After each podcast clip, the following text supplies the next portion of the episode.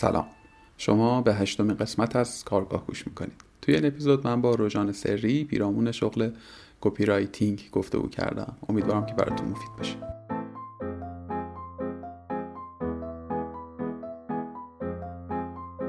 روژان جان سلام. روزت بخیر. امیدوارم که خوب باشی. سلام میلاد. مرسی از دعوتت. ممنونم. امیدوارم تو هم خوب باشی.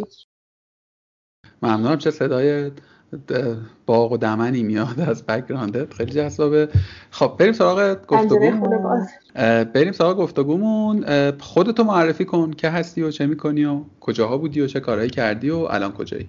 من روژان سری هم سابقه کاریم که الان رسیده به copywriting از مطبوعات شروع شد و یک سابقه نسبتا طولانی هم هست که از دوران مدرسه شروع شد. بیشتر بچههایی که کار مطبوعاتی می‌کنن از زمینه های روزنامه ها و نامه نوشتن برای روزنامه ها و اینا شروع می‌کنن که منم حالا هم وبلاگ نویسی می‌کردم خیلی سال پیش تو دوران مدرسه و هم مکاتبه داشتم با روزنامه ها بعد از اینکه برای دانشگاه اومدم تهران توی همشهری مشغول شدم که همکاری طولانی هم بود نسبتا چهار پنج سال طول کشید و در خلال حالا اون همکاری با همشهری توی چلچراغ کار کردم توی شهروند کار کردم اخیرا برای اعتماد و باز دوباره شهروند مطلب نوشتم. ولی خب خیلی پراکنده شد تا سال 96 که وارد حوزه دیجیتال مارکتینگ شدم و از اون زمان توی همین حوزه موندم. اول به عنوان کپی junior توی شرکت تبلیغاتی شروع کردم و ادامه پیدا کرد تا اینکه الان توی رهنما کالج به عنوان content manager مشغولم. یه خورده تفصیلی تر میگی در واقع با این رسانه های مختلف که کار کردیم مشخصا روی چه subject هایی و با چه شیوه ای کار کردی؟ و اینکه نقطه آغازه مشخصا کجا بوده؟ یعنی اولین گامی که برداشتی رو چگونه برداشتی؟ من یادمه که توی سالهای دهه هشتاد بیشتر بچههایی که وبلاگ نویسی می‌کردن خودشون تو مطبوعات هم مشغول بودن. یعنی که حالا از بخت خوب من بوده که تو اون دایره قرار گرفتم که همشون بچههایی بودن که اون زمان خودشون مطبوعاتی بودن و جاهای خوبم کار می‌کردن مثل شهروند یا چلچرا خب من تونستم با استفاده از اون لینک هایی که از وبلاگ داشتم یعنی یکی از بچه ها منو معرفی کرد به همشهری که اون زمان من با اینکه خب خیلی سال بود که می نوشتم اما نوشتن مطبوعاتی خیلی متفاوت حالا احتمالا خودت هم بهتر می‌دونی که نوشتن برای رسانه چارچوب می‌خواد آموزش می‌خواد و خیلی باید تو ای باشی که بتونی بگی من روزنامه نگارم. همشهری من این امکان رو داد که شروع کنم با یادداشت‌های خیلی کوچیک حدود سال 91 بود اگه اشتباه نکنم. آره. با یادداشت‌های کوچیک توی یه زمینه دیجیتال داشت اون زمان همشهری. شروع کنم به نوشتن و خب هی خط می‌خورد هی ویرایش می‌شد دوباره می‌رفت دوباره برمیگشت. و اون زمان من تازه یاد گرفتم که نوشتن برای یک جمعیت بزرگ یعنی چی؟ مطالبم لزوما گزارش نبودن یعنی اون زمان من کار خبرنگاری انجام نمی‌دادم. شروعش اون بود و حالا یه اتفاق بامزه هم که بخوام تعریف کنم. اولین باری که من توی چل چراغ مطلب نوشتم پرینت گرفتم نقدم از یه کتابی روی کاغذ آچار و پست کردم به دفتر چل چراغ.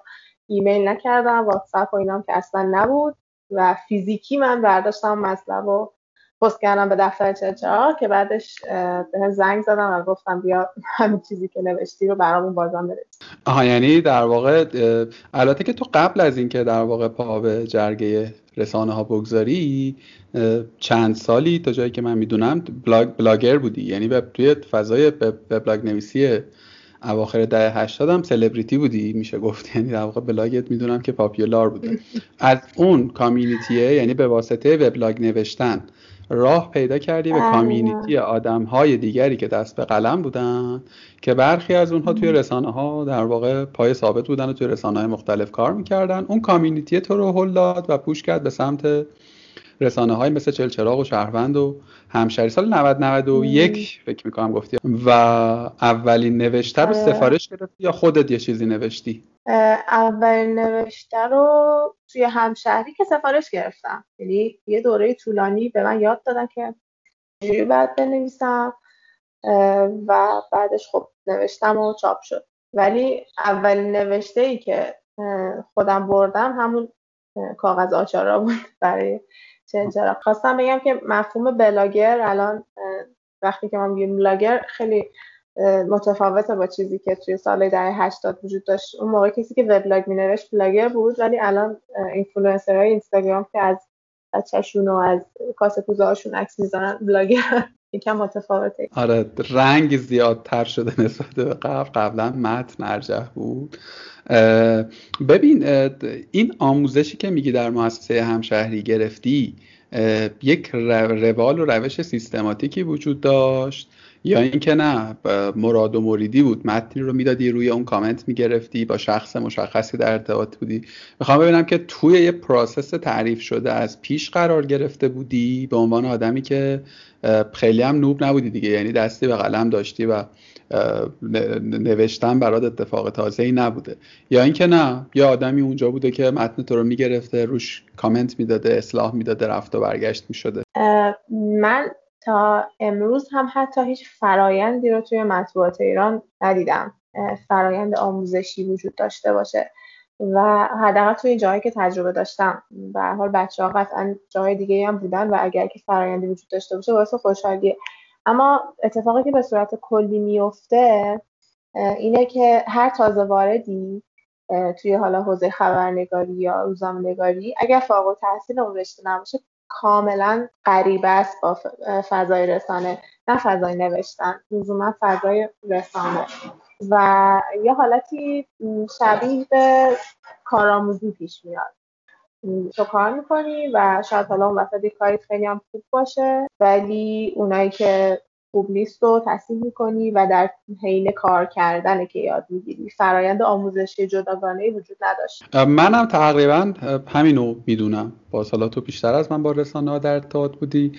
تنها رسانه ای که در واقع اصلا از اون اسم مؤسسه داره و سعی کرده یه این سالیان به واسطه منابعی که در اختیارش بوده تا حدودی. حالا یه خورده ساختار من کار کنه و به حق و الانصاف هم اثرگذاری های مشخصی هم داشته. همین مجموعه همشهری بوده. اینم از سر کنجکاوی خودم پرسیدم که آیا در اون مقطع این سازوکاره وجود داشته یا نه. الان که خب خیلی تغییر کرده نسبت به اون سالها تقریبا اون تیمی که اون باز سر کار بودن الان دیگه نیستن و دوستان بزرگواران دیگری هستن. احتمالا می‌دونید دیگه چه اتفاقاتی که اون تو افتاده.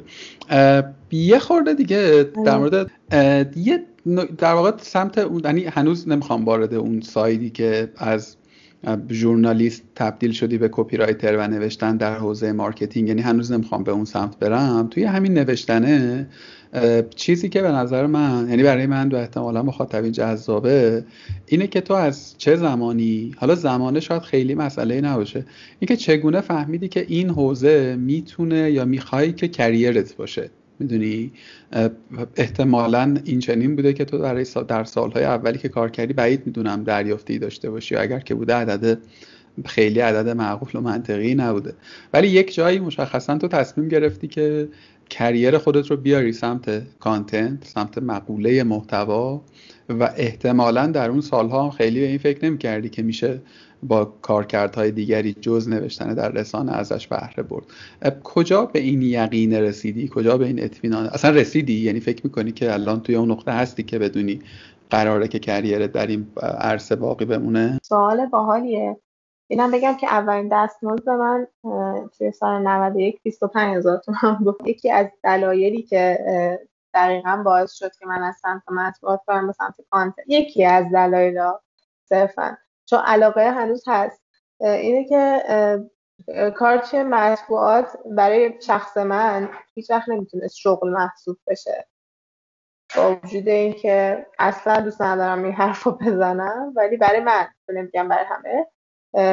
من اونقدی پشن خبرنگاری نداشتم که سختیاشو به جون بخرم و سخت زندگی کنم برای اینکه مطلقا خبرنگار باشم. با اینکه خیلی دوستش دارم. هنوز هم اون مسیر شغلی تولید خبر خبرنگار بودن هاست بودن روزنامه نگار بودن برام خیلی خیلی جذابه. اما نه اونقدر که خب همه کسایی که قطعا صدای منو الان میشنون می‌دونن که کار کردن توی ایران و زندگی کردن به عنوان خبرنگار از نظر مالی و اقتصادی دشواره. و اون دشواریه برای من به نظر خیلی بزرگ رسید و به جای رسیدم که دیدم من نمی‌تونم به عنوان خبرنگار صرفا زندگی کنم. چون خب من مستقلم زندگی می‌کنم جدا هم از خانوادم و نیاز داشتم به یک شغل شغلی که بتونه منو ساپورت کنه و همزمان دوستش هم داشته باشم. من یه گفتگوی مفصلی داشتم فکر کنم قسمت دوم یا چهارم بود خاطرم نیست با امید هاشمی که بالای ده دوازده ساله که خبرنگاره و کماکان هم خبرنگار مانده و به تفصیل از مشقات در واقع خبرنگاری صحبت کرد. پیشنهاد می‌کنم دوستان دیگری که توی این عرصن اگر که در واقع جالب بود براشون گفتگو رو هم بشنون خب بریم سراغ سوالم. کجا به این یقین رسیدی؟ کجا فهمیدی که متن اون چیزیه که احتمالا تو رو خورسند می‌کنه؟ من داشتم این یقین از همون اول. هیچ وقت برام جای شک و تردیدی نبود که من در آینده باید نویسنده بشم یا کاری داشته باشم که حالا در این اینکه به صحبت قبلی شغل باشه منو نزدیک نگه داره به دایره نوشتن و کمکم کنه از این نظر که بتونم اون جهانی که مد نظر خودم بود از خیلی خیلی کودکی رو خلقش کنم و توی همون قرار بگیرم بیرون نرم ازش. اینو نمی‌دونم چه زمان خاصی به تو یک نقطه یا یک لحظه ای رو نشون بدم که متوجه این قضیه شدم چون بوده این همیشه. یعنی فکر کنم هدف اصلی من توی زندگیم همین بود همیشه. ببین من میپذیرم این رو. یعنی این پاسخ رو از تو میپذیرم به واسطه گفتگوهای مفصلی که پیش از این در واقع پادکست ما داشتیم. ولی به عنوان مخاطبی که امروز مثلا در جایگاه روژان سری سال 91 قرار گرفته او هم علاقه و میل داره به نوشتن به خلق کردن متن. و طبیعتا داره به این فکر می‌کنه که آیا این مسیره مسیر درستی هست به درد من می‌خوره یا جایی هست که جای سفتی باشه به عنوان یک کریر شغلی یا نه. احتمالا این سواله شاید براش به وجود بیاد که چی می‌تونه من رو نگه داره یا چی می‌تونه این اطمینانه رو به من بده. یه, یه بودش که با تو موافقم که به نوعی اکتساب از پیرامونه به واسطه محیطی که تو درش بودی خب تو می‌تونم کتاب زیاد بخونیم. عموما هم آدمایی که اهل مطالعه و مطالعه براشون هابی نیست یک الزامه. حالا نه که الزاما همه بیان به سمت نوشتن و نویسندگی ها ولی مشاقلی که بهش فکر می‌کنن خیلی دور و پرفاصله نیست. البته که مثال غیر هم کم به ذهنم نمی‌رسه. می‌دونی بیشتر دنبال یک پاسخی هم که برای آدمی که اولا تو رو خیلی نمی‌شناسه و دوما در اون بزنگاه انتخابه بتونه بهش یه فرمول نه یک سنگ محکی بده که بتونه انتخاب بکنه که آیا منم می‌تونم با این جدیت به قصه نگاه بکنم یا نه. خبر خوبی که برای اون آدم دارم اینه که الان نسبت به ده سال پیش یعنی حدود همون سال 91 که مثالش رو زدیم موقعیت های شغلی و career های خیلی زیادتری در ارتباط با نوشتن وجود دارن. یعنی اون زمان اگر که کسی که نوشتن رو به عنوان مسیر زندگی خودش تعریف کرده بود می‌تونست روزنامه نگار یا نویسنده بشه یا وبلاگ نویس بشه یا حالا copywriting هم اون زمان بود. من نمیگم copywriting یک مسئله تازه‌ست چون بوده همیشه. الان مسیرهای خیلی زیادی هست که اگر علاقه داریم به نوشتن بتونیم توش قرار بگیریم. هر کدومشون یک سطحی از درآمد رو تجربه می‌کنن هر کدومشون یه سطحی از سختی کار رو تجربه می‌کنن. اگر که بخوایم بنویسیم ما می‌تونیم یه روزنامه نگار باشیم یا یه نویسنده وبلاگ باشیم یا حتی یه بلاگر اینستاگرامی باشیم. هیچ محدودیتی نداره. یک character معروف اینستاگرامی که با نوشتنش مخاطب داره ارتباط برقرار می‌کنه.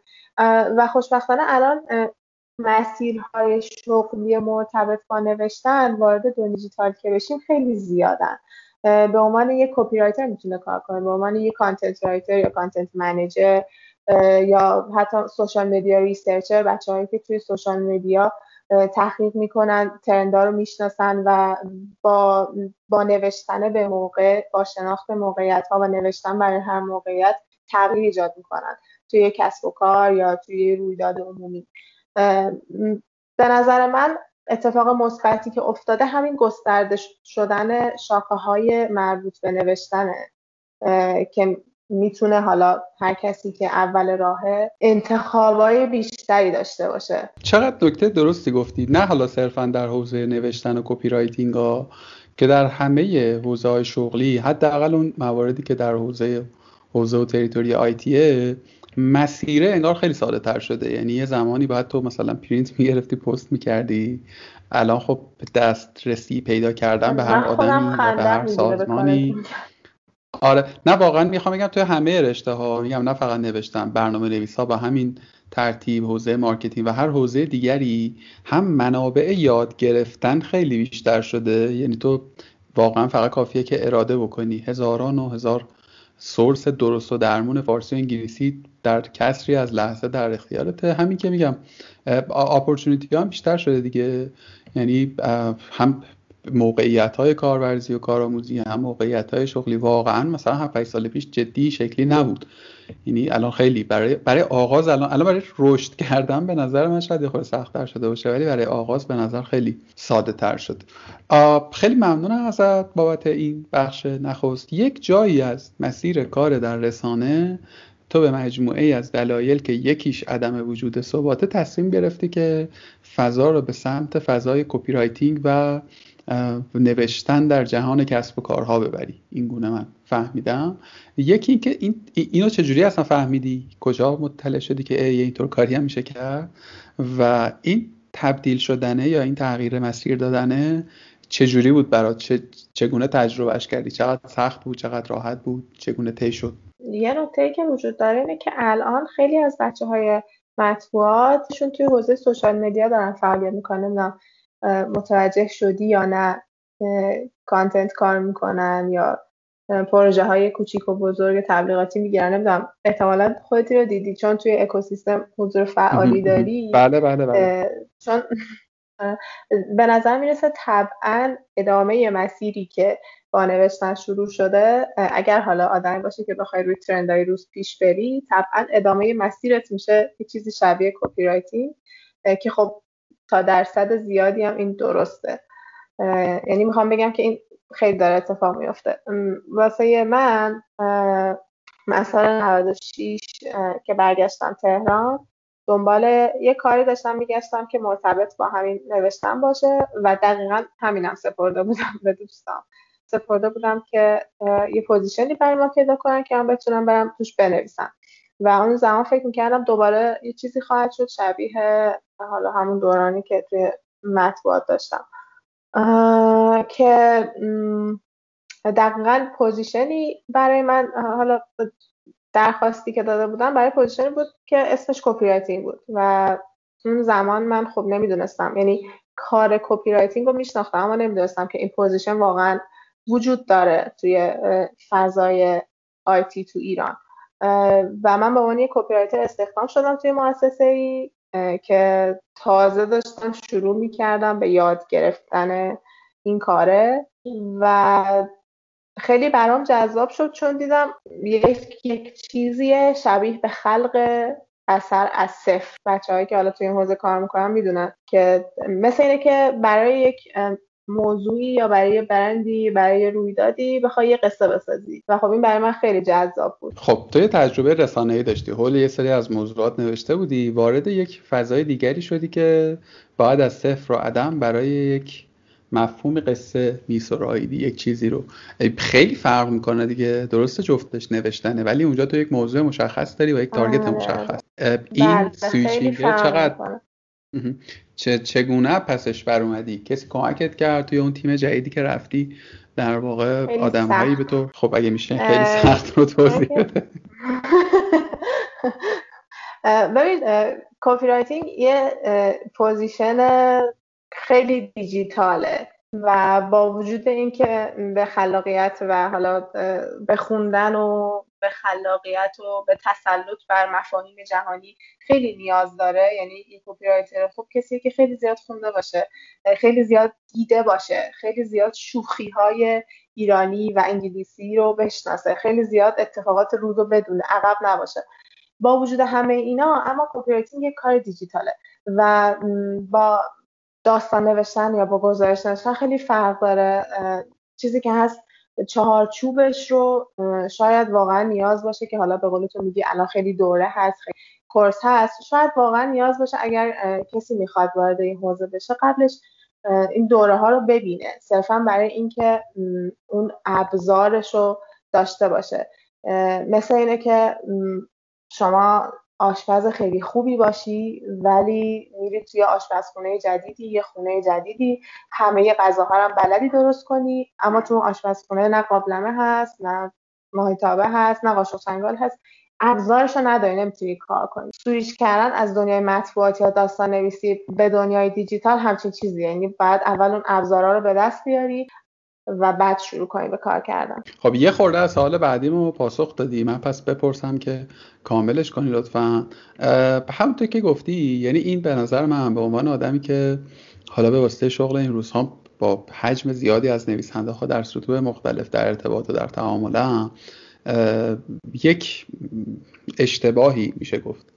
یک اشتباه ذهنی وجود داره و اون اینکه هر کسی که توان نوشتن در خودش می‌بینه در سطوحی که در مدرسه مثلا یاد گرفته خودش رو copywriter می‌دونه. می‌دونی؟ یعنی هر کسی که می‌تونه بنویسه فکر می‌کنه که توانایی copywriter بودن رو در لحظه داره. حالا اینکه همه می‌تونن باشن یه بحث دیگه ایه ها.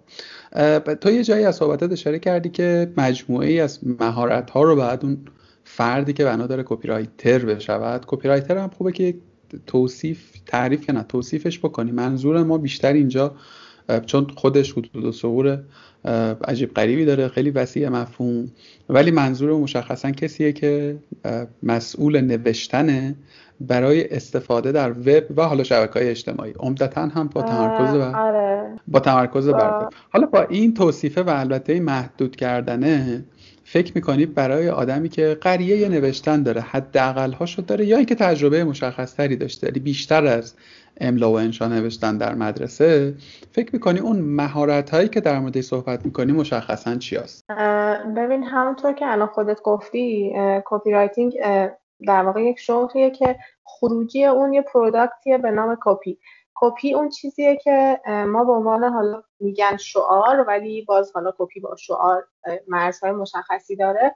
ما برای معرفی یا تبلیغ یا bold کردن یک برند به کار می‌بریم. معمولا خب خیلی کوتاهه. ولی خب توی شغل copywriting شما فقط یه جا نمیشینیم و انتخابی مطمئن نمی‌دونم از این کپی های اینطوری بدیم بیرون. در حالی که خب اونا هم کپی محسوب میشن. فقط همین نیست. مجموعه از در واقع متنهای هدفدار رو باید بنویسیم. برای اینکه ما بتونیم یک کسب و کاری رو از طریق متنی از مسیر نوشتن و جلب توجه آدم ها به کلمات برسونیم به اهدافش لازمه که یه سری مهارت ها رو داشته باشیم که حداقلش میشه همین چیزی که تو گفتی. یعنی کسی که نوشتنش خوبه ذوق نوشتن داره یه مهارت هم داره فراتر از املا و انشان بلده. حتی انگلیسی رو خیلی خوب بلده. من هر چقدر روی این قضیه تاکید کنم کمه الان واقعا. چون هم توی سالهایی که به عنوان کپی کار کردم خیلی با این موضوع مواجه شدم. هم اینکه دنیای زبان انگلیسی خیلی گسترده تره. من می‌بینم خیلی از بچه هایی که کار کانتنت می‌کنن و کار خوبی هم می‌کنن. یعنی کپی های بدی اصلا نیستن. ولی به زبان انگلیسی تسلط ندارن. و این مثل اینه که شما نیمی از محتوای دنیا رو از دست میدین. نه تنها نیمی از محتواهای جالبی که تولید میشه از دست میدین که می‌تونن روی کارتون تاثیر گذار باشن بلکه موقعی که می‌خوای راجع به مفهومی آموزش ببینی همونطور که خودت می‌دونی توی دنیای وب فارسی هنوز اونقدر آموزش ها قوی نیست. یعنی یکی از کارهایی که من خودم الان به عنوان محتوا دارم برنامه ریزی می‌کنم توی سازمان خودمون براش اینه که بتونیم محتواهایی در اختیار بچه ها قرار بدیم. که کسایی که حتی انگلیسی بلد نیستن هم بتونن بخونن آموزش ببینن. بنابراین تسلط بر زبان انگلیسی شاید یکی از مهمترین باشه و مهارت بعدی محدود نکردن ورودی های ذهنمونه. چجوری اینو بگم که درست گفته باشم؟ ما وقتی که می‌خوایم یه کپی بنویسیم نیاز داریم که مفاهیم مختلفی رو بشناسیم. از هیچی که در نمیاد. یعنی من گفتم الان از صفر ولی مثل مجسمه ایه که باید خودمون بسازیمش. و ابزارها و مهارت های ما میشن اطلاعات از دنیای روز. میشن شناخت ما از ترندا. میشن اتفاقهایی که افتاده. الان کی رئیس جمهوره؟ کی داره تو دنیا مسخره میشه؟ چه کسی خیلی ترند شده؟ چه آدمهایی الان در دنیا چه گروه هایی حرفشون بیشتر شنیده میشه؟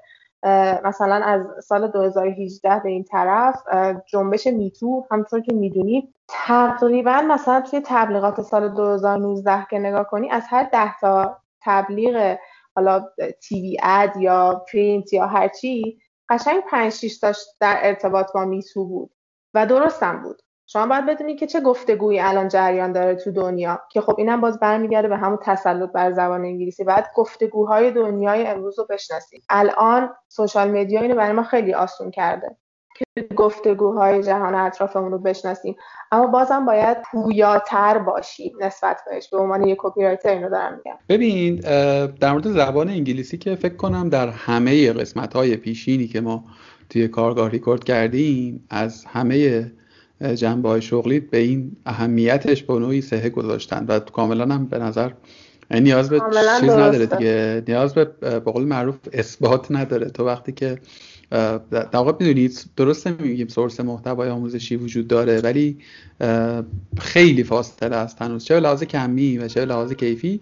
ساده ترین شاید توصیف همین باشه که در بهترین حالت محتواهای خوب فارسی ما ترجمانی هستند از محتواهای خوب یا ناخوب انگلیسی. فلزا تسلط به زبان در واقع انگلیسی این کمک رو می‌کنه که تو دست اول و البته به هنگامتر و بروزتر در جریانش قرار بگیری.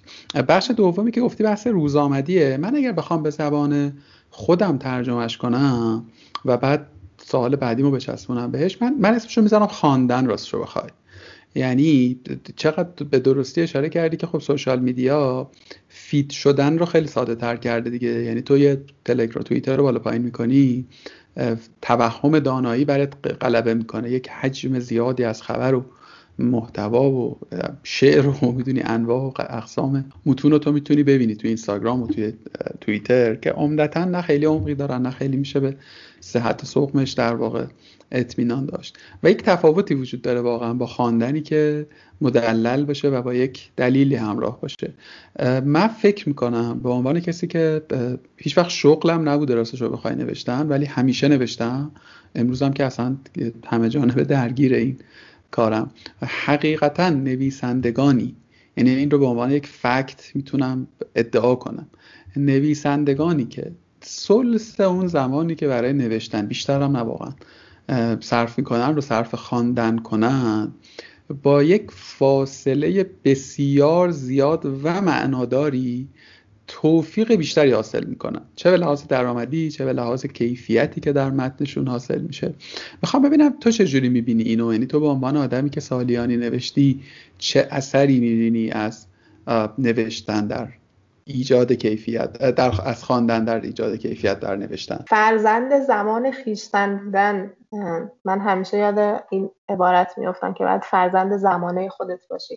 و با این چیزی که تو میگی هم مرتبطه.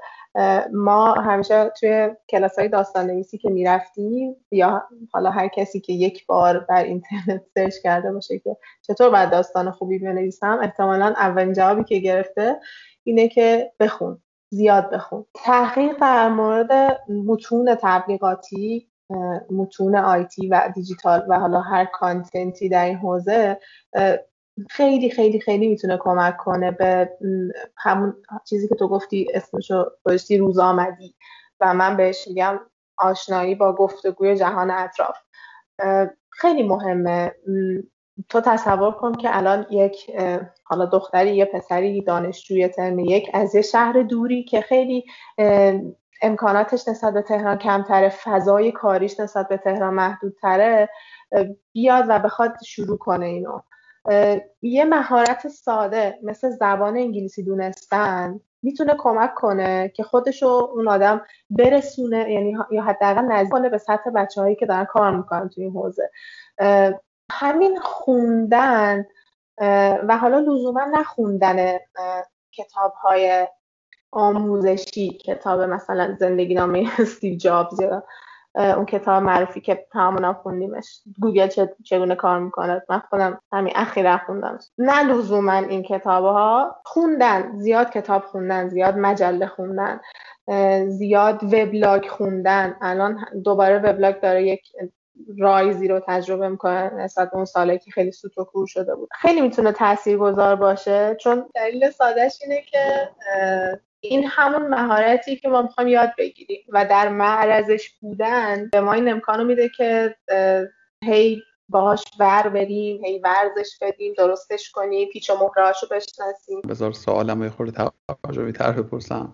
من با یک حجم بسیار بزرگی از نویسندگانی سر و کار دارم و اصلا لازم نیست که تو درگیر کار متن باشی یا تو به قول تو وب فارسی رو که باز بکنی با یک حجم لایتناهی از متن مواجه میشی که با یه اسکمینگ ساده این لازم نیست مثلا بخونی.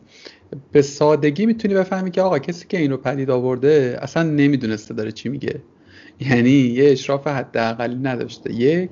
دو اینکه دایره واژگان هم بسیار محدوده. یعنی اون فردی که در مقام در مسند نوشتن نویسنده نویسنده اون متن قرار داشته اون کسی که مسئول نوشتن بوده گویی که از سر الزام و اجبار حالا یه چیزی رو به قول معروف کلاش کرده و تحویل داده. این خوندنه با تو موافقم. اصلا لزومی نداره که تو بری کتاب های تخصصی مثلا field marketing و content marketing رو بخونی. بخونی خیلی خوبه ها خیلی دید و vision میده. ولی واقعا خوندن مجله یعنی خوندن یه رمان خوندن کتاب های در واقع غیر در واقع تخصصی و داستانی به زعم من دو تا کمک می‌کنه. البته که تو هم اشاره کردی. یکی اینکه کمک می‌کنه تو کلمه های بیشتری رو در خورجینت بگذاری. به قول یک معلمی ما داشتیم می‌گفت واژه های بیشتری در انبان بسپاری و دو اینکه دقیقا همونطور که تو هم گفتی بفهمی که آقا دیگ تو می‌خوای متن تولید کنی در نهایت دیگه. پس باید در معرضش باشی ببینی بقیه دارن چجوری این کار رو می‌کنن. و در اساس بر اساس استمرار این فراینده این یادگیریه به شکل ناخودآگاه در تو به وجود میاد. حالا حالا همه این بدیهیات و چیزهایی که تو می‌دونی و من باز تکرار کردم رو ازش عبور بکنیم چرا آدم ها این کارا رو نمی‌کنن به نظرت؟ یعنی چی میشه؟ کسی که آقا شغلش نوشتنه ولی نمی‌دونه که می‌باشد کلمه جالبی نیست. نمی‌دونه که چه می‌دونم نیم فاصله رو باید رعایت بکنه. حالا از این های خیلی سطحی بگیر تا اینکه فرق فرق مقدم و مؤخره رو ممکنه فرد ندونه. مسئله رو کجا می‌بینی تو؟ دو تا مسئله من می‌بینم که این یعنی برای این مشکلی که تو میگی من دو تا ریشه می‌بینم. یکیش اینه که آموزش واقعا وجود نداشته هیچ وقت. ما زمانی که داشتیم خوندن نوشتن رو یاد می‌گرفتیم فقط همون خوندن نوشتن ابتدایی رو یاد گرفتیم. نمی‌دونم مدرسه شما چطور بود ولی مدرسه ما که مدرسه خیلی خوبی هم بود زنگ انشا همیشه به شوخی و خنده میگذشت. قطعا مدرسه ما از تو بهتر نبوده. ببین عذر می‌خوام ازت. بذار حرفتو قطع کنم. ما اینو که هممون می‌دونیم یعنی می‌دونیم که آموزش و پرورش کشور قشنگمون چقدر قشنگه. یعنی بیا از اینم آره. عبور بکنیم. ولی می‌خوام بگم روژان سری و ده ها نویسنده کاردرست دیگری که من می‌شناسم من پیشتر با مهدی, زاره، مهدی زارعی صحبت کردم. او هم همچون تو نویسنده واقعا توانمندیه. شما هم توی همین سیستم یاد گرفتین دیگه. شما که مثلا از کالیفرنیا نیومدین که می‌دونی شما هم توی همین سیستم آموزشی بودی. چرا روژان سری الان این چیزها رو بلده؟ خب روژان سری رو که کسی بهش نگفته مثلا برو رسم الخط زبان فارسی را بخوان.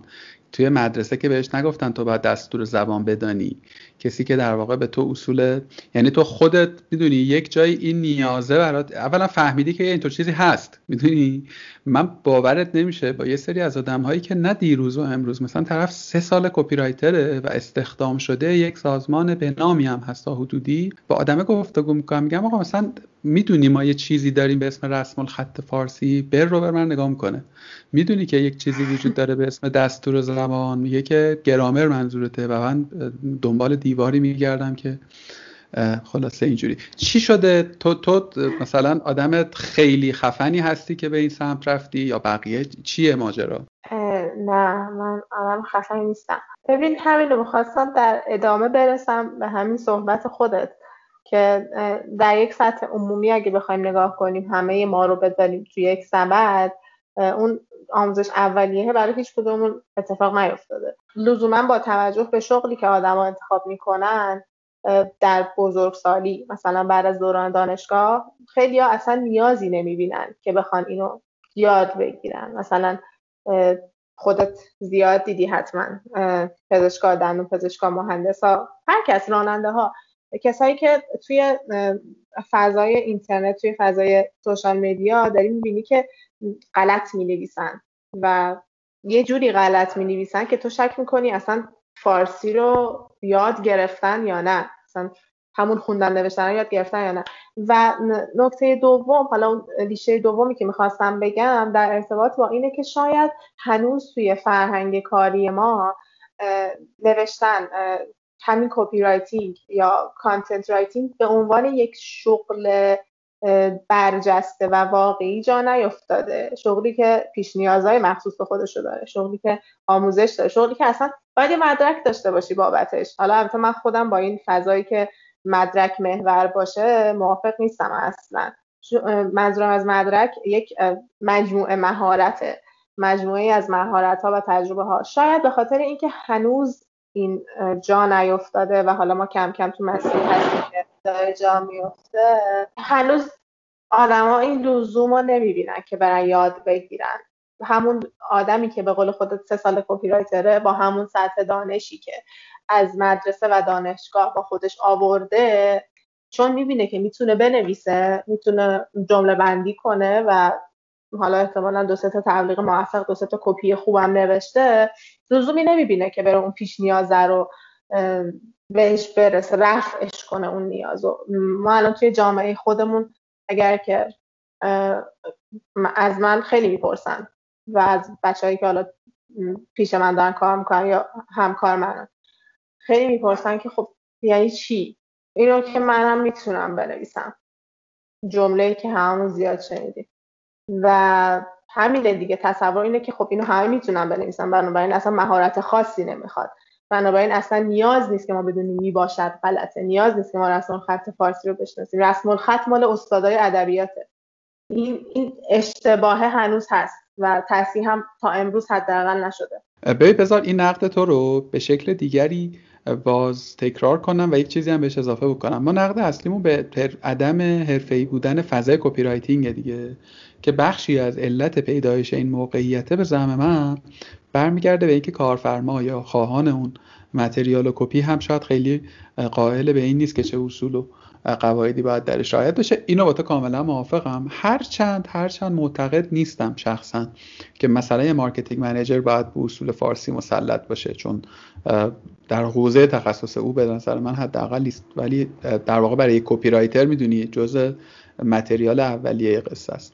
فلذا این رو در نظر می‌گیریم که okay ما در محیط حرفه‌ای کار نمی‌کنیم ولی باز به نظر من اینم دلیل خوبی نیست. می‌دونی؟ یعنی باز دوباره می‌تونم همون نکته ای که پیشتر گفتم و بگم. تو هم توی همین محیط داشتی کار می‌کردی یعنی تو هم توی با همین کارفرما کار کردی توی همین فضای کار کردی و باز اون الزامه از بیرون نبوده پوشی از بیرون نبوده که روشان برو اینو بخون برو اینو یاد بگیر. پس این میشه یه سوال که اون محرکه چی بوده که تو سمتش رفتی؟ نکته دومی که ولی گفتی بسیار من با تو موافقم. مفروضاتی دارم دوست دارم دلایلی که به ذهن تو می‌رسه رو هم بشنوم. و اون منزلت این شغله. اینکه ما وقتی که از کپی رایتر صحبت می‌کنیم به واسطه اینکه این خانش عمومی وجود داره که نوشتن کاری نداره متاسفانه گاهن و بعضا در سازمان ها و کسب و کارها منزلت کمتری براش قائله. اولا تو با این موافقی یا نه؟ این شاید تو مخالف باشی به عنوان کسی که درگیرتری. و اگر موافقی فکر می‌کنی که وابسته به چه دلایلیه؟ تو توی گروه تلگرامی متخصصین محتوا هستی دیگه. بله بله بله. یه گروهیه. حالا برای شنونده هایی که نیستن نمی‌شناسن من بگم که از نویسنده های محتوا تا مدیرا و خیلی بچه‌ای که می‌خوان یاد بگیرن حتی تازه کارن تویش هستن توی این گروه و خیلی گروه کاملیه چون همه آدم ها از همه سطح های تجربه و دانش توشن و دوست داشتنیش کردن های موضوع. یه بحثی اخیرا توی این گروه در جریان بود که باعث دعوا و یکم چیزم شد. شبیه به همین چیزی بود که ما داریم میگیم. یعنی هنوز شاید برای مدیرای کسب و کار اینکه کسی که قرار متنای شما رو طراحی کنه و لحن سازمان شما رو بسازه با متن آدم ها رو جذب کنه هنوز اینو جدا نمی‌بینن از کسی که ادمین اینستاگرامه یا از کسی که آرت ورک رو طراحی می‌کنه گرافیسته تصویر سازه این فکر می‌کنم ریشش همونه که نمی‌دونم حالا اگر بگم یه مسئله فرهنگی اشتباه گفتم چون فرهنگ ما ادبیات رو خیلی اتفاقا محترم می‌دونه. نمی‌دونم تجربی چیه هنوز که نویسنده های تبلیغاتی؟ بعضی از جاها توی بعضی از کسب و کارها هنوز جدا دونسته نمیشن از اون ایده پردازه یا اون ادمینه. و این دیدگاه مدیریتی که وجود داره باعث میشه که هنوز در واقع به قول تو منزلتی که باید و نبینه این شغله و در پی این آدم هایی که توی این شغل مشغولن هم خودشونو نشناسن و به اون خود باوری نرسن که چه کارهایی می‌تونن بکنن. با نوشتن یک کپی با طراحی یک برند کارکتر هنوز نمی‌دونن که این کار اوناست و این کار بزرگ کار اوناست. و برای همین به علاوه کارکتر آدم یعنی لزوما هر کسی که ما این روزا می‌بینیم که نویسنده محتواست که خیلی هم زیاد شده. یعنی تعداد کسایی که دارن میان توی حوزه محتوا خیلی بیشتر از قبل شده. لزوما آدم های کتاب خون آدم هایی که خیلی مطالعه کردن آدم هایی که خیلی دیدن نیستن. طرف دنبال یک شغل بی سری بوده و اینو به چشم دیدم. دنبال یه شغل خونگی بی درد سره که بتونه از لپتاپش تو خونه انجام بده و ماهانه حالا یه دو تا سه تومن ازش درآمد داشته باشه درآمد جانبی داشته باشه و شنیده که کانتنت خیلی توش سوده. بنابراین اومده و خب نمیشه انتظاری داشت واقعا. خب بیا برگردیم یه دور دیگه سر مهارت ها زبان انگلیسی. خواندن من اسمشو می‌ذارم. و عرضم به خدمتت که چیز چیز دیگه ای هست که بخوای به این ترکیب اضافه بکنی. یه نکته ای که من از روی تجربه فهمیدم اینه که ما هر چقدر آدم حرفه‌ای وارد یک position ی بشیم یا وارد یه حرفه‌ای بشیم باز هم نیاز داریم به پیشرفت کردن. همه مدیرها copywriter ها مدیر پروژه ها مدیر عامل ها حتی برند اونرها هممون نیاز داریم به اینکه در طول انجام دادن اون کار پیشرفت کنیم. سرعت دنیای امروز ما با سرعت 20 سال قبل یا حتی با سرعت همین 5 سال قبل اصلا قابل مقایسه نیست. یه نمونه خیلی واضحش که میشه مثال زد همین قضیه NFTه NFT درسته که حالا دو سه ساله که هست اما کانسپتش چند ماهی که مطرح شده و کلا داره دنیای فروش رو می‌بره به یه سمت دیگه ای دنیای آرت ورک دنیای دیجیتال آرت رو می‌بره به سمتی که هنوز هم شاید نصف آدمای دنیا 60 درصد آدمای دنیا نمی‌دونن چیه ولی می‌دونن که داره یک اتفاق بزرگی میفته توی حوزه نوشتن و تبلیغات هم همینه. همیشه داره اتفاقایی میفته که ما اگه نجنبیم ازشون عقب میمونیم. و این تصور اشتباه وجود داره که من به عنوان یک کپی خوب اگه استخدام شدم یه جایی دیگه تا سالها من کپی رایتر خوبم. در حالی که اصلا اینطوری نیست و اگر مطالعه نکنیم و اگه در حین کار کردن یاد نگیریم و جلو نریم باز عقب میفتیم الان نسل دهه 80 دارم میاد. متولدای بچه های 80 81 دارن وارد بازار کار میشن و اینا بچه هایی که با سوشال مدیا بزرگ شدن. یعنی از روزی که چشمشون رو باز کردن یوتیوب بوده اینستاگرام بوده و اینا بچه هایی که زندگیشون اون الزامه رو براشون به وجود آورده که دائم در حال یاد گرفتن سوشال مدیا باشن. خیلی ویژگی خوبیه به نظرم. اگر مطالعه نکنیم عقب همین باز اینم دقیقا به نظرم به بین همه در واقع در همه رشته شغلی به نوعی میشه می‌تونه مصداق داشته باشه و چون همه چیز داره تغییر می‌کنه دیگه. یعنی مثلا کپی که امروز من تو داریم در مورد صحبت می‌کنی حالا نمیشه گفت زیرو زبر شده ولی واقعا خیلی از principle اش با همین دو سال پیش متفاوت شده. یعنی مثلا چیزی که در مورد SEO امروز داریم در موردش حرف می‌زنیم و از یه متن خوب انتظار داریم با دو سال پیش حداقل این تکش زیر و زبر شده و تغییرات بنیادی داشته. سئو رو چجوری یاد گرفتی؟ به عنوان کسی که از فضای ادبیات اومدی از فضای نوشتن artistic اومدی چجوری با SEO کنار اومدی؟ سئو یکی از همین مسائلی بود که من موقعی که وارد این حوزه شدم اصلا بلد نبودم و وقتی که بهم به یعنی در واقع توی تسکام متوجه شدم که یه مهارتی هست به نام سئو و من باید بلد باشم. همون اول که داشتم شروع می‌کردم سئو رو در حد همون مثلا رعایت کیورد ها و اینا کم کم توی پروژه ها یاد گرفتم. بعدم خودم خوندم. خوشبختانه الان یوتیوب بهترین مدرسه دنیاست. و احساس می‌کنم در اون حدی که برای من حالا به عنوان copywriter و الان به عنوان حالا محتوا الان بیشتر من تو حوزه محتوا مشغولم. نیاز بود هم به صورت تجربی هم مطالعه هم با استفاده از اشتباهایی که کرده بودم. یاد گرفتم. خیلی هم حقیقتا پیچیده نیست. یعنی به نظرم اگر که کسی نوشتن رو به قدر کفایت بداند یاد گرفتن principle های SEO مثلا واقعا توی یه روز می‌تونه اندازه که یک نویسنده باید بدونه رو بتونه در بیاره بیا یه خورده در مورد چرک کف دست حرف بزنیم. چقدر شغل copywriting رو. یعنی به عنوان آدمی که انتخاب می‌کنه copywriter باشه. شغل آتیه داری می‌دونی. شغلی می‌دونی که آدم ها بتونن بهش اتکا بکنن به درآمدش. در مورد وضعیت درآمدش جواب من به سوال تو بله صد درصد چون copywriting و حالا content من چون این دوتا رو همیشه در کنار هم میارم یه توضیحی هم بدم که copywriting و content یکی نیستن طبعا. اما یک copywriter می‌تونه content writer خوبی هم باشه. یا یک content writer اگر تواناییاشو پرورش بده می‌تونه copywriter خوبی هم باشه. برای همینه که من این دوتا رو چون خیلی نزدیکن کنار هم میارم همیشه. این دوتا مدل کاریشون طوریه که می‌تونی تو هر چقدر که دوست داری کار کنی. و از نظر کمی رو میگم طبعا. هی بیشتر و بیشتر کنی حوزه کار تو حالا با بزرگتر شدن network طبعا پروژه های بهتر و معتبرتری هم می‌گیری اگر freelancer باشی.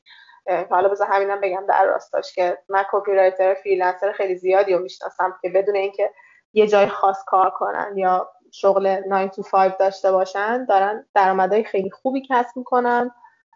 بله و زندگیشون هم میچرخونن بدون مشکلی. حالا اینکه خود ذات فریلنسر بودن ممکنه که یکم متزلزل باشه اون یه بحث جدایی اما بله بله حتما میشه که با این شغل آدم زندگیشو مدیریت کنه. و در مورد سلسله مراتبش هم چیزی که الان توی فضای کار ایران وجود داره copywriter معمولا یا توی آژانس ها استخدام میشن یا سازمان هایی که مرتبط کارشون با IT تو جای دیگه رو می‌شناسی که copywriter داشته باشه؟ ببین یه سری از شرکت های سنتی تر یعنی شرکت هایی که حالا الزاما مثلا سایت هم ندارن الزاما خیلی فضای content یشون هم فعال نیست ولی دستگاه روابط عمومی فعالی دارن برای feed کردن رسانه هایی که باشون کار می‌کنن معمولا آره. آره یک نیروی دست به قلمی دارن. نه منم همین به ذهنم می‌رسه جای دیگه ای نه حالا جالبم هست. اصلا این الان برای خود من چیز شد که ببینم کپی ها کجا می‌تونن کار کنن غیر از حوزه تبلیغات. معمولا توی این چند تا جا هستش که استخدام میشن کپی ها و اون چارت سازمانی و سلسله مراتب سازمانی هم. توی هر سازمانی فرق داره. یعنی حالا استانداردش اینه که به عنوان اول کارآموز و copy junior و copy senior شما ادامه بدید به مسیرتون و بعد از copy senior شدن چون توی تیمای هنری سازمان ها و ها معمولا یک art director ی وجود داره مدیر هنری. خیلی وقتا copywriter است که بعد از ارشد شدن میشه art director چون به هر حال توانایی مدیریت و رهبری یه تیم خلاقو داره. و حالا بعد از اون هر چیزی اصلا توی بادکوبه یکی دوتا از director های ما سرپرست تیم copywriter بودن قبل از اینکه برسن. اینه استانداردش اما خب اگر که بخوایم به واقعیت نگاه کنی خیلی از اوقات در پی همون حرف قبلی من که هنوز مشخص نشده که شأن و منزلت copywriter چجوریه خیلی وقتا اون کسی که در واقع social media manager ه یا ادمینه یا کلا همه کارهای متنی رو همه هم انجام میده همون copywriter ه. و اگر که حالا ایدئال من و چیزی که من دوست دارم یک تجمعی بابتش به وجود بیاد و مشخص بشه همین جداسازی های social media managing و copywriting. حالت در واقع عامش اینه که خیلی از بچه ها به عنوان social media manager استخدام میشن بعدا copywriter میشن یه چیزی هم که هستش اینه که فکر می‌کنم هنوز position copywriter به عنوان خود یعنی همین کلمه توی قراردادها ذکر نمیشه. اگر من اشتباه نکنم یعنی تا آخرین خبری که من دارم. قرارداد می نویسن مدیر شبکه های اجتماعی یا کارشناس شبکه های اجتماعی. فکر می‌کنم که به عنوان کسی که شغل های خلاق و دوست داره شغل های مدرن و دوست داره و حالا زمینه هم تو نوشتن داره. حتما توصیه می‌کنم بچههایی که این دوتا ویژگی رو دارن که وارد دنیای کپی بشن و از بچه هایی که چندین سال سابقه رو داشتن کمک بگیرن مشورت بگیرن. خیلی ها هستن که می‌تونن کمک بدن مشاوره بدن. همین الان. دست داد نکنه. ممنونم. یه سال جز سالات آخریمه دیگه. یک روز کاری تو یعنی از صبح که میای میشینی سر کار شامل چه چیزهایی میشه؟ چه کارایی می‌کنی در طول یک روز؟ یک روز کاری من الان در حال حاضر که از تختم بلند میشم و میرم دم یخچال چون ما دورکاری فعلا و میام میشینم پشت میز کارم. ولی قبلا خیلی فراینده پیچیده تر بود. قبلا خیلی همون خسته می‌رسیدیم سر کار و مثلا با یک روی عجب شروع می‌کردیم. ولی خب این به مایی که کارمون می‌تونه دورکاری هم باشه این فرصت رو داده که خیلی فرشتر بشیم سر کار. روز کاری من معمولا از ترلو شروع میشه. ترلو یه ابزاریه که توش ما تسکامون رو حالا برای کسی که نمی‌دونن میگه ما تسکامون رو چیزهایی که باید انجام بدیم انجام شده تا چه مرحله رفته آیا گرافیستمون روش کار کرده یا مترش رو من گذاشتم. میرم یه نگاه کلی میندازم به چیزی که روز قبل انجام شده و امروز باید پیش روم باشه. من یه عادتی که دارم اینه که علاوه بر ترلو و کلندر گوگل همه چی رو می نویسم با خودکار. و برنامه های روزانم و اگر با مداد خودکار تو دفترم ننویسم خیلی سخت برم که اجراش کنم دیگه به حال نمی عادت شخصی و بعد اینکه حالا دفترم باز می‌کنم و شروع می‌کنم اول به کارهای خودمون یعنی کار رهنما می‌رسم. که معمولا تا مثلا ظهر طول می‌کشه تا بعد از ظهر گاهی اوقاتی که دو تا جلسه آنلاین هم دارم که هر کدومشون یه ساعتن تقریبا بعدش سوشال مدیا رو چک می‌کنم یه نگاه گذری بهش میندازم اگر اتفاق عجیبی افتاده باشه اتفاق بدی افتاده باشه روی اون فکر می‌کنم که چجوری مدیریتش کنم که خوشبختانه این خیلی کمه. اینم بگم که توی کار کردن توی آژانس خیلی این قسمت سوشال مدیا رو بیشتر باش کار داره و بچه‌ای که تو آژانس کار می‌کنن خیلی قویتر و چابکترن توی این حوزه. و بعد اینکه حالا سوشال مدیا ها رو نگاه کردم تو توییتر میام یه گشتی می‌زنم می‌بینم که چه اتفاقی افتاده. من چون عادت به گوش کردن اخبار دارم پادکست های خبری گوش می‌کنم همیشه چون نگاه کردم تلویزیون در حین کار کردم هم سخته و تمرکزم میرزه و هم پادکست گوش می‌کنم پادکست خبری. یکی دو تا پادکست خبری گوش می‌کنم اخبار رو می‌خونم حتما هر روز من اخبار می‌خونم. و بعدش بستگی به اون روزم داره. بعضی روزا یوگا می‌کنم بعضی روزا تا 9 ده شب کار می‌کنم. پس روز کاریت روز کاری متنوعی بسته به حالا بافر تسکایی که اون روز داری در واقع. خودت حالا این, رو... آره. این روزهایی که در واقع lead می‌کنی تیم content تو نه ولی اون بازه ای که در واقع مینوشتی چجوری بود نوشتنت؟ ساعت خاصی از روز رو مینوشتی؟ آداب خاصی داشتی برای نوشتن یا نه؟ روزایی که مینوشتم هم خیلی دوست داشتم یعنی حالت ایدئال این بود که یه ساعت خاصی داشته باشم. من مدل حالا ذهنیم و مدل task یم اینجوریه که بعد از تاریک شدن هوا دیگه تقریبا اگر مجبور نباشم به کار کردن یعنی task فورسی نباشه نمی‌تونم کار کنم اصلا. بعضی آدم روزن بعضی آدم شبن من روزم خیلی. اگر که اون کاری که حالا داشتن کار بلاگی بود که صبح انجامش می‌دادم که تمرکز بیشتری داشته باشم. اگر social media بود میذاشتمش بعد از ظهر یکم ریلکس ترم حالا خیلی هم به تمرکز زیادی نیاز نداره. و نوشتن شخصی برای خودم هم اکثر اوقات آخر شبا که دیگه خیلی ریلکسم و از کار دور شدم برای خودم می شخصی. منم آدم روزم. منم یه بازه شب بودم من عوض شد بودم. یه بازه آدم شب بودم حالا آدم روزم. خب سال یکی مونده به آخرم رو بپرسم.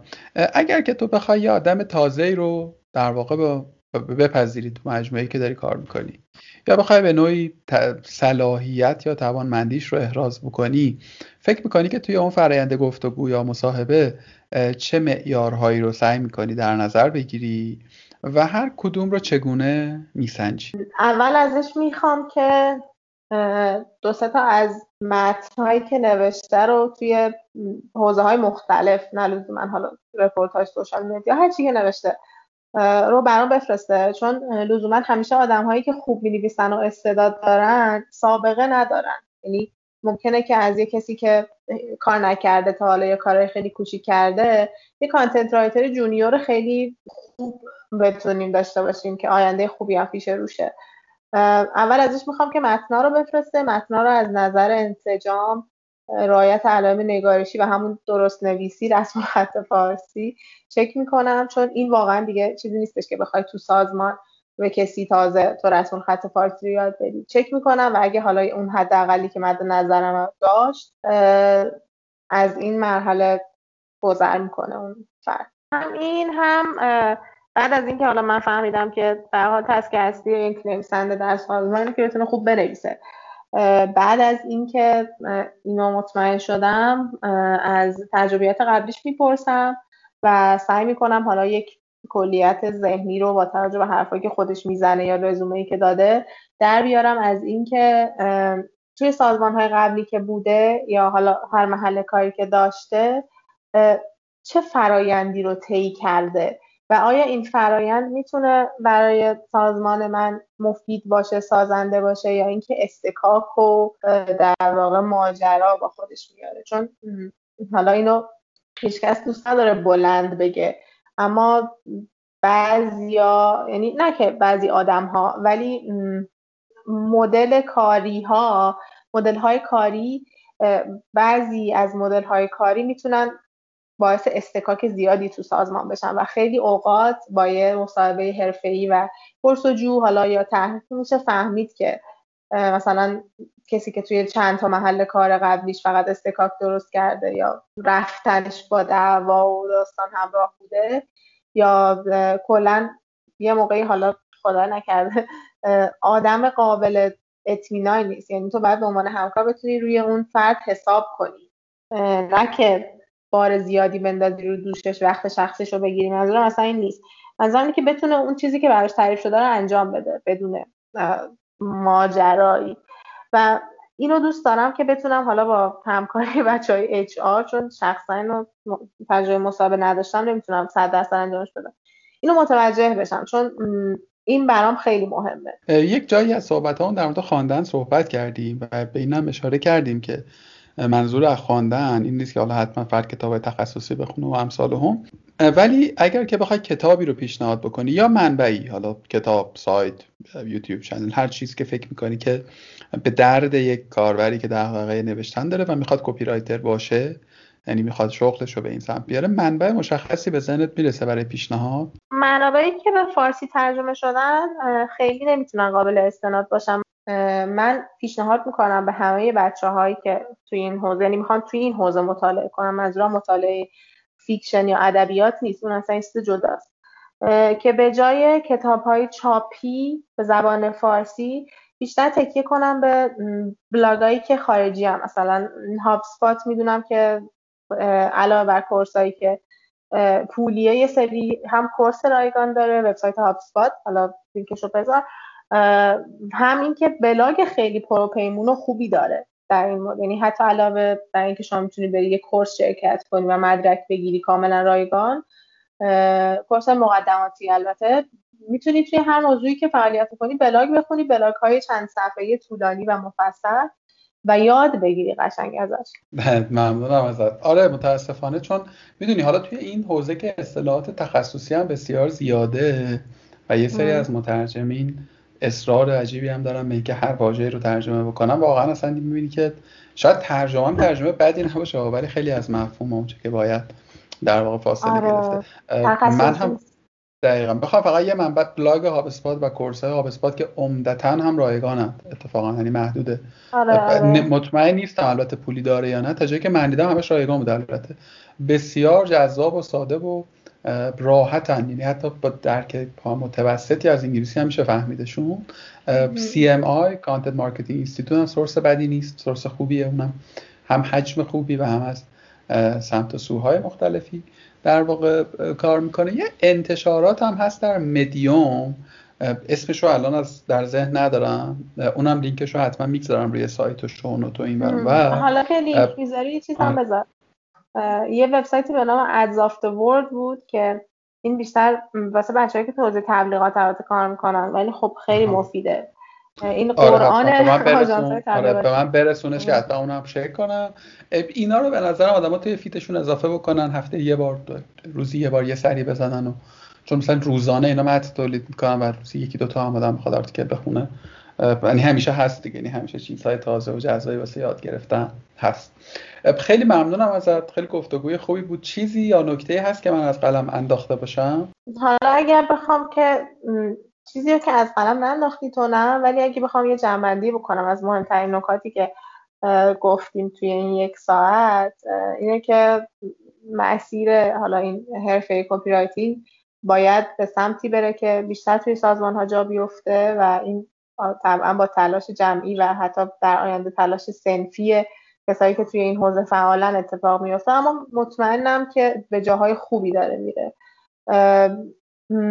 جا افتادن content writing و copywriting به عنوان یه شغل یعنی من دوست روزی رو ببینم که وقتی به یه نفر میگی من کپی رایترم خیلی اخماش تو هم نره و قیافه عجیبی پیدا نکنه. همین آرزوی من واقعا یکی از آرزوهام برای این حوزه اینه که تو ایرانی اتفاق بیفته. خیلی ممنونم ازت خیلی لطف کردی که وقت گذاشتی و امیدوارم که خوب باشی و سلامت. اگر که نکته دیگه ای نیست خداحافظی کنیم ممنونم میلاد که در اختیار من قرار دادی.